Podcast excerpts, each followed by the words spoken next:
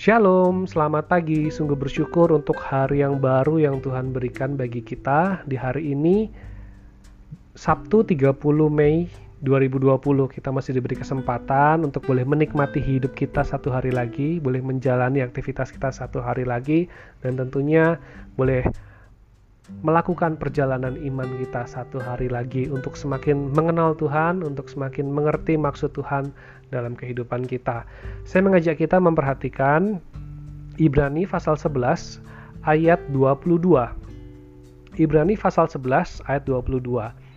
Karena iman, maka Yusuf menjelang matinya memberitakan tentang keluarnya orang-orang Israel dan memberi pesan tentang tulang belulangnya.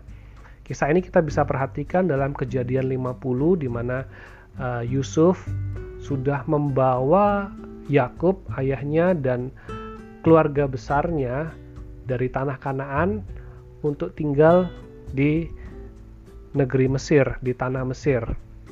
Tetapi Yusuf juga punya iman bahwa mereka tidak akan selamanya di tanah Mesir, tetapi bangsa Israel atau umat Israel, umat Allah akan diam di negeri yang Tuhan janjikan.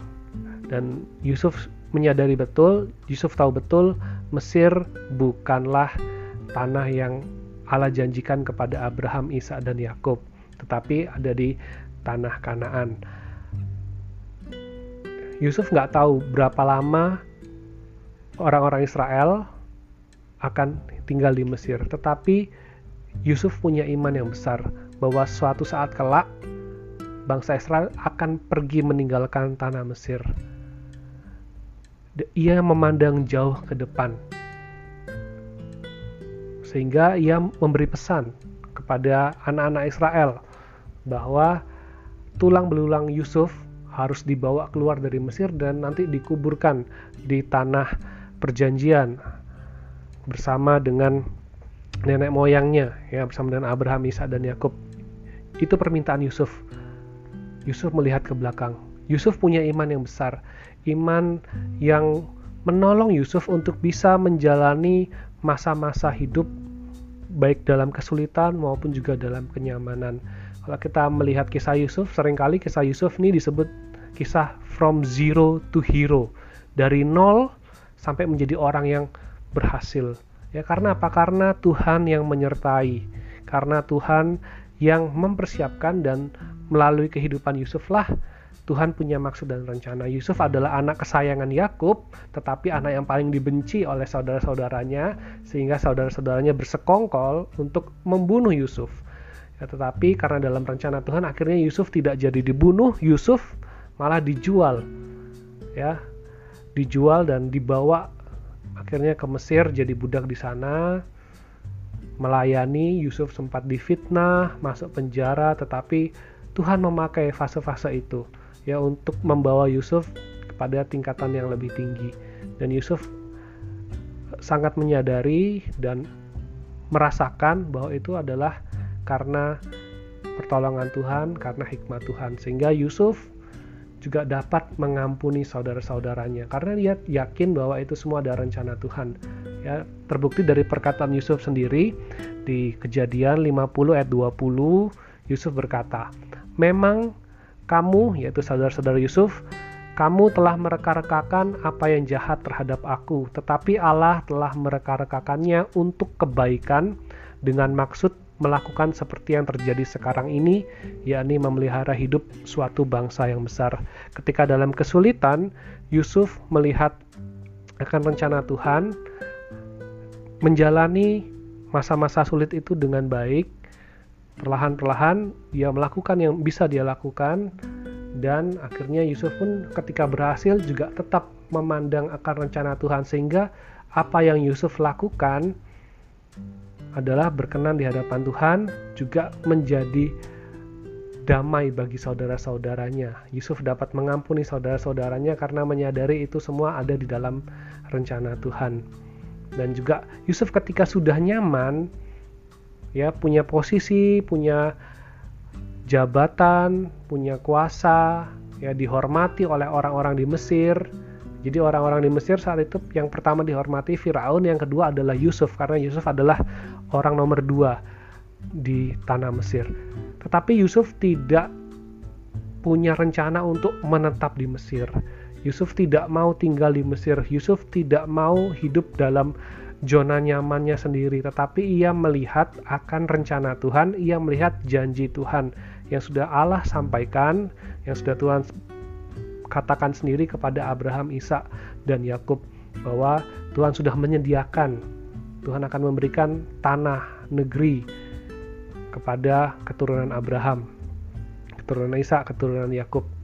Ya, dan juga Yusuf ada di dalam perjanjian itu sehingga Yusuf bisa memerintahkan ya mengajak untuk anak-anak Israel keturunan Israel yang ada di Mesir ketika nanti keluar dari tanah Mesir kalian harus membawa tulang belulang Yusuf. Jadi Yusuf tidak dikuburkan tetapi Yusuf uh, jenazahnya mayatnya disimpan sehingga tulang belulangnya ketika bangsa Israel nanti keluar dari tanah Mesir harus membawa tulang-tulang Yusuf untuk dikuburkan di negeri yang Tuhan janjikan.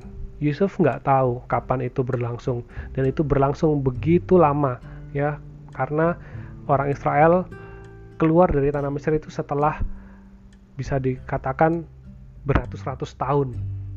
Tapi Yusuf sudah punya man, punya pandangan bahwa ia pasti akan keluar, bahwa bangsa Israel ini akan keluar karena bangsa Israel adalah bangsa yang dipilih Allah, bangsa yang akan diberikan negeri sendiri oleh Allah, bukan tinggal di negeri orang lain.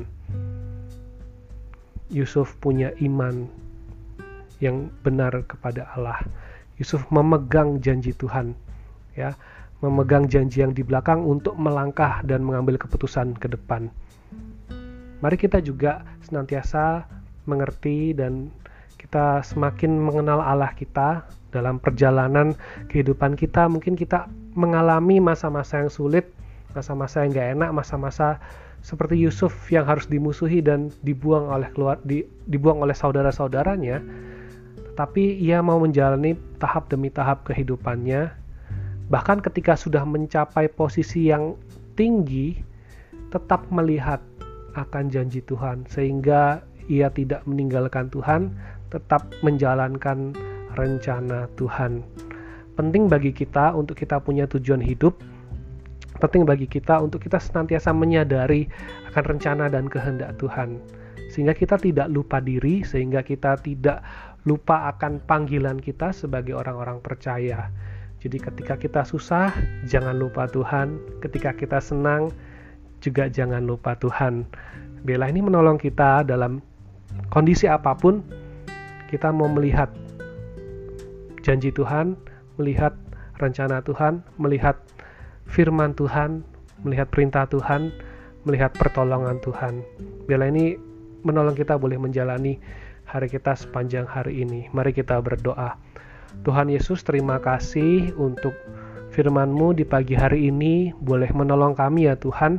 Kami mungkin saat ini ada dalam masa-masa yang sulit, masa-masa yang mencekam, tapi kami mau melihat kepadamu ya Tuhan. Kami tidak mau uh, diam begitu saja kami tidak mau meletakkan kehidupan kami begitu saja tetapi kami ya Tuhan mau bersandar pada janji Tuhan. Kami yakin dan percaya akan rencana Tuhan adalah rencana damai sejahtera bagi setiap kami sehingga kami mau dengan taat dan setia tetap mengikutmu tetap beriman pada Tuhan dan kami yakin ya Tuhan Tuhan sudah punya rencana yang mungkin kami belum tahu, tetapi kami mau meyakini bahwa Tuhan selalu memberikan yang terbaik, bahwa Tuhan selalu memberikan apa pun tepat dengan maksud dan rencana Tuhan. Tolong kami ya Tuhan agar kami boleh menjadi orang-orang yang mau taat, orang-orang yang mau melakukan dan menggenapkan rencana Tuhan dalam kehidupan kami. Pakailah kehidupan kami untuk menjadi alat bagi kemuliaan-Mu. Terpujilah Engkau ya Bapa, di dalam nama Tuhan Yesus kami berdoa. Amin. Selamat pagi, selamat beraktivitas. Ingat, jaga iman dan jaga imun kita agar kehidupan kita terus boleh berjalan dengan baik dalam kondisi saat seperti ini. Tuhan Yesus memberkati.